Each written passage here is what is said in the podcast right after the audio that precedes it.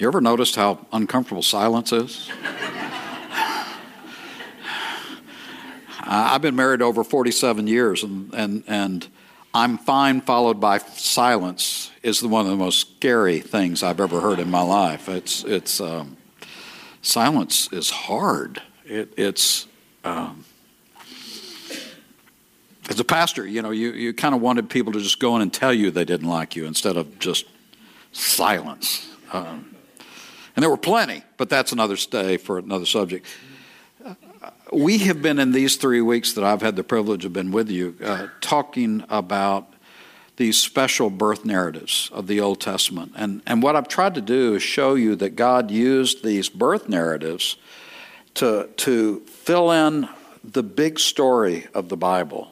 Um, I didn't start with it, but I could have. The, the first uh, call about birth is in the curse, Genesis chapter 3, where uh, God says to the woman, Your seed will bless all people. There's this promise of the woman's seed who would, who would crush the head of the serpent, and the serpent would bruise his heel.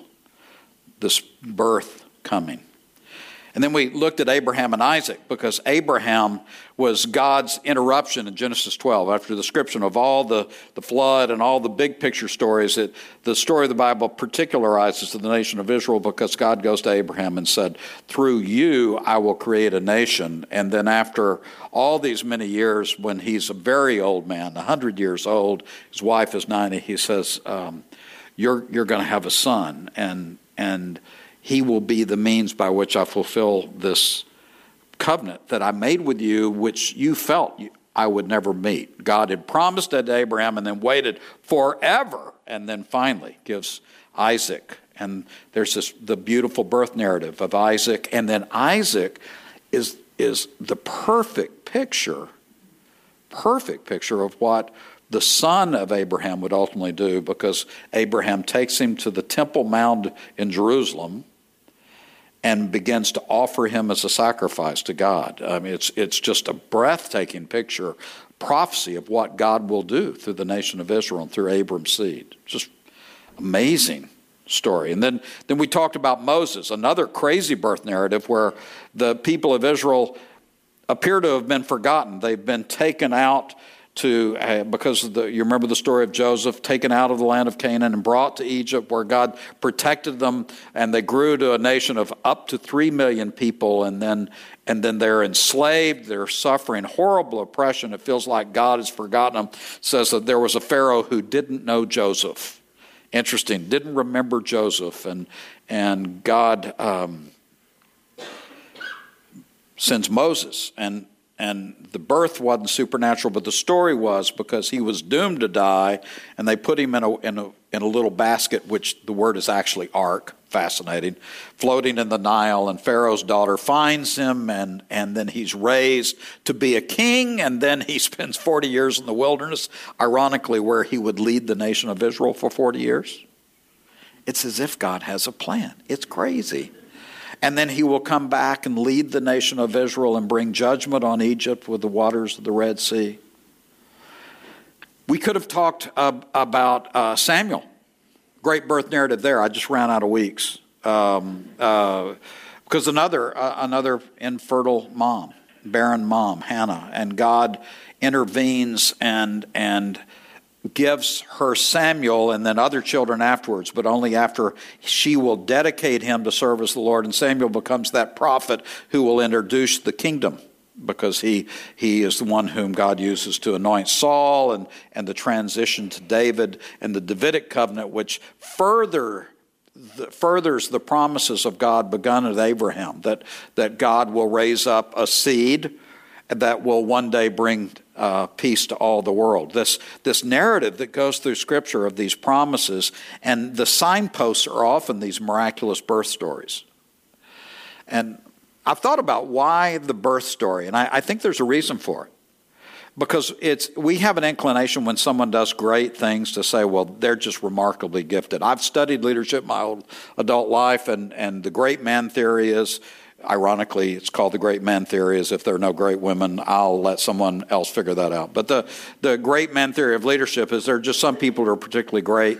But the problem with that is that's never the whole story. It is, it is the circumstances are a part of that, and God wants us to know through these birth narratives they were destined to be greatness before they were born because it was my plan, not their gift, that made them that. It's God uses the birth narrative to drive home the point is yeah Abraham and Moses and, and Samuel they're good guys but they accomplished what they did because I, God says I had a plan and I demonstrated that with their circumstances of their birth. Today, I want to look at the last one before Jesus, and that's John the Baptist, John the Baptizer, um, uh, who, who breaks the silence. Scripture says there was 400 years, roughly, 400 plus. Interesting, Scripture says there 430 years of, of slavery in Egypt, and now there is 400 plus years of silence between the last prophet in the Old Testament, Malachi, and the time of Christ. it, it is a period of silence. It's interrupted about midway um, by the Maccabean revolt, which is the story of, of the Feast of Lights. That's where Hanukkah comes from. Just to orient you, it's a, it's a story of God intervening for the nation of Israel. But there, there's no prophet for 400 years. And the nation of Israel is awaiting. And we know from Scripture and extra biblical Scripture that during that time there were guys that were out and announced, hey, I'm the Messiah, and there would be revolts, and then they would die. And everybody decided maybe not. And then there were other things that would have, it was a time of turmoil for the nation of Israel because they're under slavery to the nation of Rome, this great, incredibly powerful empire, and yet they had all of these promises that they're waiting to be fulfilled, and yet they're slaves again, and there's this yearning for God. What will you do? And there are the Pharisees who bring them back to the law, and the Sadducees. I don't know what Sadducees did, but anyway, they, they're, they're, the old line is the Pharisees believed in life after death. The Sadducees didn't. That's why they're Sadducee. That's free. I gave you that at no charge. You can take that home and. Um, um, it's so corny. It's a dad joke, right? Um, I remember the professor who said it, and I've never forgiven him. I've also never forgotten it though. That there were there were there were there was all the spiritual yearning, and the fee, the priests and and the Sanhedrin were jostling over power. You just get this sense the nation of Israel is just vibrating in frustration, and that's where the story picks up now. And she did a wonderful job reading that, that description of in Luke chapter 1 and the story of Zechariah. Now, Zechariah is a priest. Uh, one source I found at one point said there were 20,000 priests at this time. I never found it again to confirm it, so you can't prove me wrong. But anyway, there were a lot of priests, and they were in 24 different groups, and they would rotate their service in the nation in the in Jerusalem. But they were scattered throughout the nation of Israel, and, and the story says that Zechariah's time had come for his group to be in Israel, I mean in Jerusalem, and he won by lot the, the, the prestigious assignment of being able to burn the incense. You know, the, the tabernacle and then the temple had the big area, and then there was a building in the middle, and the front room was called the Holy Place, and in that, behind that was the Holy of Holies. But in the Holy Place, the priests would go in every day, morning and evening, and burn incense. And the incense showed the prayers of the people going up to God, and he would, on behalf of the people, pray. And the passage says that he's praying, burning the incense, and an angel shows up. And even a priest was surprised by that. And the angel says, God has answered your prayers, which means we know exactly what he was praying. He was praying that he and his wife Elizabeth could have a child. They had gone through the horrible, horrible pressure of infertility. Um, and I, I, think I mentioned before, infertility is one of the. I, I was being a guy dumb to how painful infertility could be for couples, especially women. It was even worse then because women's status was almost solely related to the kids she had. But it, it's an incredibly difficult uh, thing. Um, and, and there's a tension with the story of Hannah and Samuel and, and Elizabeth and John. There's a tension there because, in one sense, uh, women struggling with infertility uh, have hope because God obviously knows about their struggle, and in these cases, He answered. But there's also the frustration if, in your case, God doesn't give you a child, and you say, "Okay, God, I know from Scripture you can, and you didn't for me." And there, there's a tension with those passages, and it's it's. It, it's hard. The one thing I will say, though, is what these passages do show is that God knows and God cares. It doesn't escape Him. It's like so many of the results of the fall. He doesn't intervene and end them, but we know He cares. And He, he walks with us no matter what they are. And um, disease and war and famine and infertility, all of the results of the fall, God is yet with us even when He doesn't eliminate them. He will not eliminate them until the fulfillment of time, right? Which is what all of this points to. So the angel says to Zechariah, Yo, Zechariah, you're going to have a son, and um, he won't cut his hair. He won't drink strong drink. That's apparently referring to the Nazarite vow in number six, which was to set some men apart for special leadership. Samson and, and possibly Samuel, both apparently were Nazarites. Um, and, and he will come after like Elijah. That's fascinating. That's that's he, two different passages are quoted in the in the uh, this. Uh, one is Malachi chapter three that promises that one will come. The other one is Isaiah chapter forty verse three. Uh, a voice of one crawl, calling in the wilderness, make way for the way of the Lord, which Handel made famous. Um, and um, but there's also Malachi 4, 5, and 6. And Malachi 4, 5, and 6, the last verses of our Old Testament, God says that there will be one who comes like Elijah, and it's clear that he will bring about spiritual restoration among the people. But what he says he will do is he will restore the hearts of the fathers to the children, the children to fathers. And one of the things I've become convinced of is that there, there are certain things that are signs of a people moving away from God. One of them is sexual sin. Sexual sin is always associated with, with people's leaving God. The other one is generational divide, broken love between parents and children. Because Elijah is the sign of the, the what he will bring is restoring relationships between fathers and children.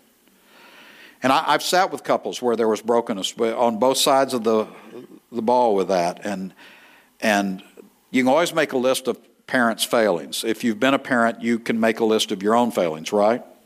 You pray your kids don't remember everything. Um, and um, I always told my girls, "You're a PK. You're going to need counseling. I'll help pay for it." And then, and then when they went to counseling, I thought, "Oh heavens, what did they tell her?" Um, uh, generational forgiveness is, is a mark of the Spirit of God moving, and, and that's one of the things that it says John would do.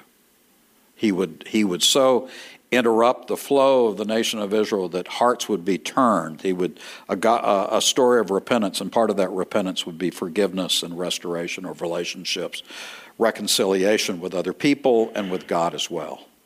That's what God does when He steps into a crowd. So Zechariah has this incredible experience, and he says what anyone would say How do I know this is going to happen? Because he's thinking, if I go out and tell Elizabeth that an angel told me you're going to have a baby, and she doesn't have a baby, angel, you're not the one who's going to pay for this, right?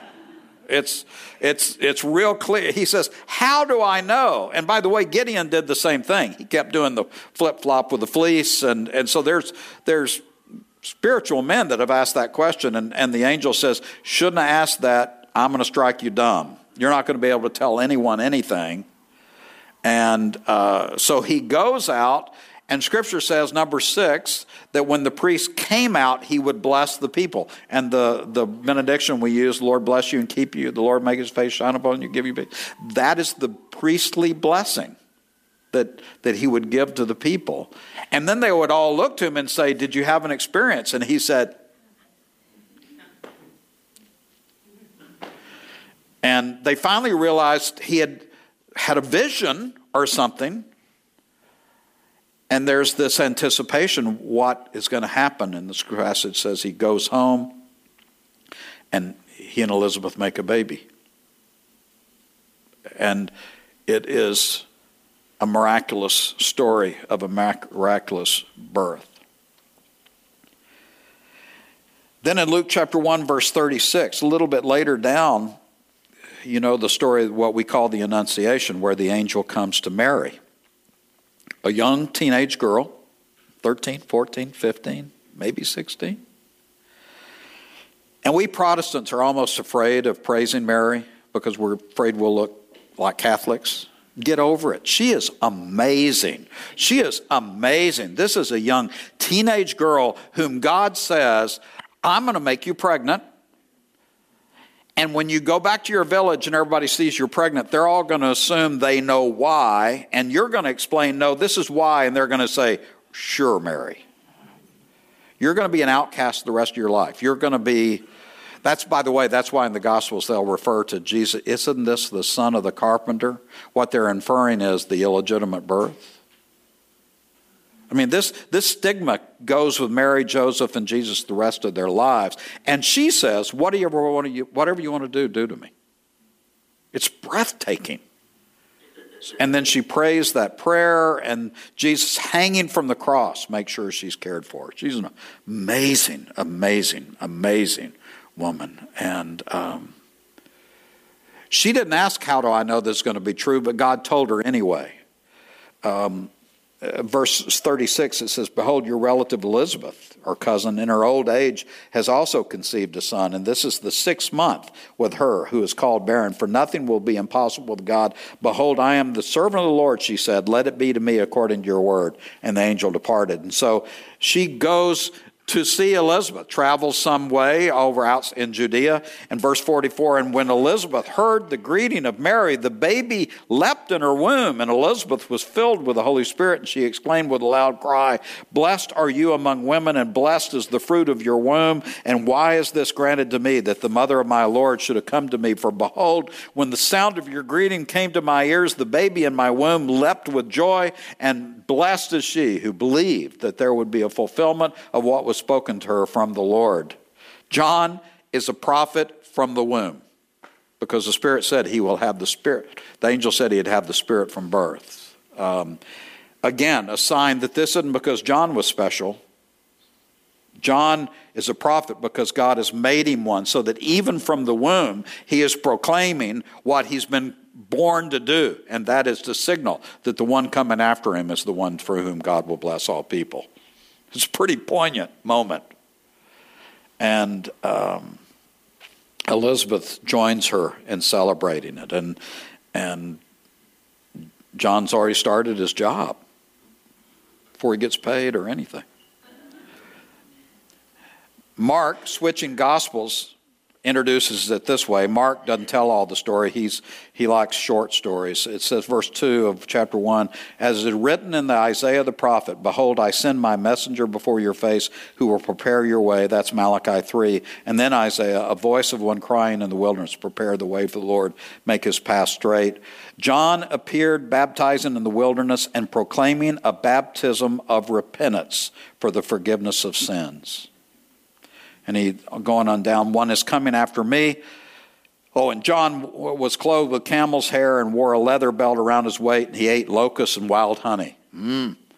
And he preached, saying, After me comes he who is mightier than I, the strap of whose sandals I'm not worthy to stoop down and untie. I have baptized you with water, but one will baptize you with the Holy Spirit. Um, by the way, some have suggested John may have lived in the Qumran community would have been an Essene. Those are the guys that gave us the Dead Sea Scrolls. I actually have a little oil lamp from the Qumran community of that time. Um, and um, John comes and preaches a baptism of repentance to prepare the way. See, the gospel, it's almost like you can follow the gospel through this narrative. The gospel has to begin with a realization that my way is not the right way. We think of repentance as an emotional thing. That's not really, repentance is a change of thinking, it's a change of mind. It's not my way, it's God's way. It's, it's, I'm no longer in charge God makes the rules. Repentance is that turn 180 degrees from the way that the world around me believes to the way that God wants me to believe. And he says he preaches a baptism of, uh, and a baptism of repentance. So we don't know where John's baptism came from. If you're a Presbyterian, he sprinkled. If you're a Baptist, you don't. Um,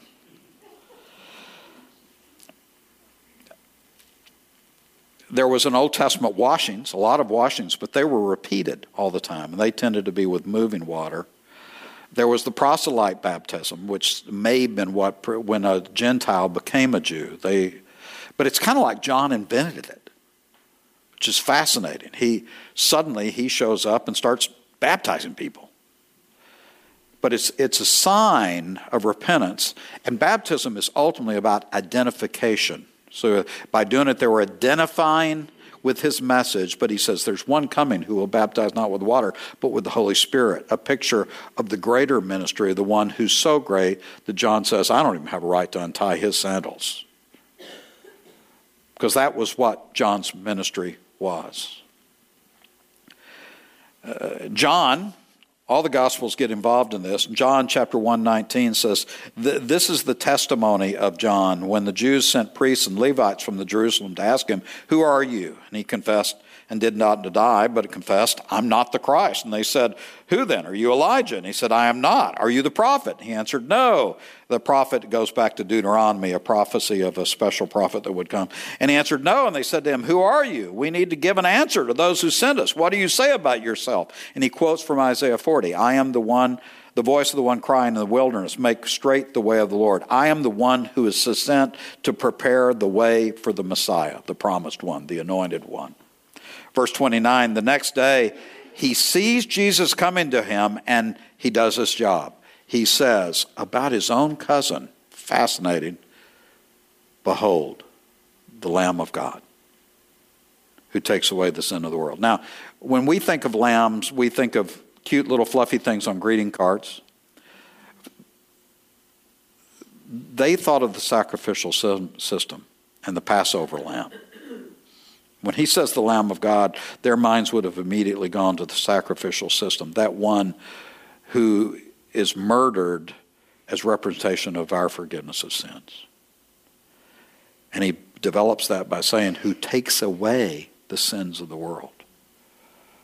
And John has done his job then. And he will baptize Jesus, and, and one like a dove will descend, and, and they'll hear a voice that says, This is my son. And if you study the life of John, he, he um, ultimately is imprisoned because he preaches against Herod, because Herod takes his brother's wife and marries her, and um, which even our politicians don't do, I, that I know of. Um, and um, he's ultimately beheaded. You know the story about Salome, the stepchild dancing for Herod's pleasure, and and according to her mother's wishes, he's brings his head is brought to her. And so this last of the great prophets, who's supernaturally born, has announced that he came to make way for the one and he's done it. Behold, the Lamb of God who takes away the sins of the world. Then there's that whole question of why is he Elijah or is he not? And and it's fascinating because in the passage I just read, he says, "No, I'm not Elijah." Uh, but in Matthew 11, um, Jesus is speaking to them. They they went away. Verse seven. Jesus began to speak to the crowds concerning John, and he said, "What do you go out in the wilderness to see? A reed shaken by the wind?" What did you go out to see? A man dressed in soft clothing? Behold, those who wear soft clothing are kings. Um, what then did you go out and see? A prophet. Yes, I tell you, and more than a prophet. This of he of whom is written, Behold, I send my messenger before your face, who will prepare your way before you. Malachi 3. Truly I say to you, among those born of women, there has arisen no one greater than John the Baptist, yet the one who is least of the kingdom of heaven is greater than he. From the days of John the Baptist until now, the kingdom of heaven has suffered violence, and the violent take it by force. For all the prophets and the law prophesied until John. And if you're willing to accept it, he is Elijah who is to come. Personally, I think Jesus is saying, John says, I'm not Elijah because they reject his message. I personally think, just a suggestion, that if the Jews had responded and embraced Jesus as the Messiah, then he would have been the fulfillment of Elijah. But uh, the Jews believed that Elijah would yet come. You know, if you have Passover meal, there's an empty chair for Elijah. And many believe that one of the two witnesses in the book of Revelation, Revelation who will introduce the return of the Messiah to establish his kingdom is Elijah himself. So that picture of Elijah goes throughout the whole story because he had a special role. He introduced us to the Messiah, the Passover lamb, the one who fulfilled the promises going all the way back to Genesis chapter 3 and, and, and Genesis chapter 12 with Abraham and 1 Samuel and David and all through that because God created a perfect world and we broke it. And you and I face that brokenness every day, won't we? First in ourselves I'm getting to the age where I wake up in the middle of the night and reflect a lot and a lot of regrets. You always think of all the things I could have done or did do, or it just, the older you get, the worse it gets. Something to look forward to, all of you. Um, um, you think about all the things, you know, and, and your own brokenness, and then if you're not careful, you can get caught up in the bitterness of the brokenness that you ran into. And uh, our hearts long for that shalom, that, that perfection that God created that we broke with sin, right? And from the get go, God said, I've got a solution, and it'll come from the seed of the woman. And we've watched this story develop through these signposts of these significant births. When God showed us he had a plan, but first he had to send his son as the Lamb of God to die for the sins of the world, so that whoever believes in him would not perish but have everlasting life. And Christmas is a sign with, excuse me, a time when it is joy. Uh, you know, joy of children, if nothing else, and the joy of, of celebration. And, and but it's also a time of yearning because it's it's not what it ought to be, right? There's also that, and that's why Advent celebrations are so perfect because you celebrate Jesus' first coming while still having permission to yearn for his second coming when he'll clean up the mess. And, and John was that last prophet who announced the coming king, who is yet coming and will clean up this mess. And it's okay for us in the celebration of all that is Christmas to also ache for that fulfillment of what the king will do.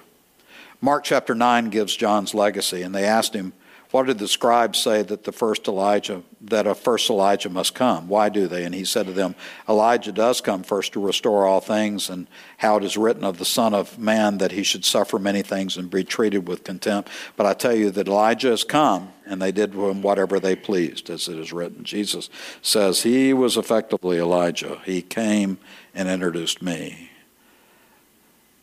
But he'll also say that he was the greatest man except for everybody that will be in the kingdom because everybody in the kingdom will enjoy the benefits of the shalom that God originally promised. Um, these special births, births are, are, are, a time of unbelievable joy, right? Um, anticipation and hope and dreams of what that baby will be and do.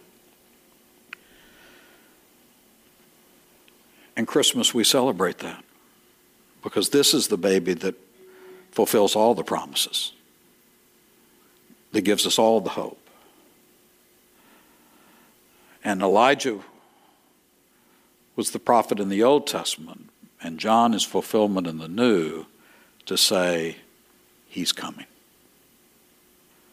And today, as we prepare for the week of Christmas, He's coming. He's on his way. The first step we can do is that step of repentance, being reminded of how desperately need what he offers. And that's forgiveness through his sacrifice on the cross, so that we can embrace him for all that he is and all that he brings. And that's a new life. A life, of fulfillment of all that God promised, while yet looking to the day when He'll clean up this mess on earth and we will reign with Him forever. Please pray with me. Father, we, like ancient Israel, long for you to bring righteousness and peace and joy. And we long for you to fulfill your promises, but we're grateful that you waited to give us a chance to know you. Thank you for John, that Elijah figure who dressed funny, ate funny, and talked funny, and yet whom you used to announce your son. Lord, may we have the same anticipation of what your son brings as we celebrate his birth. And it's in his name that we pray today. Amen.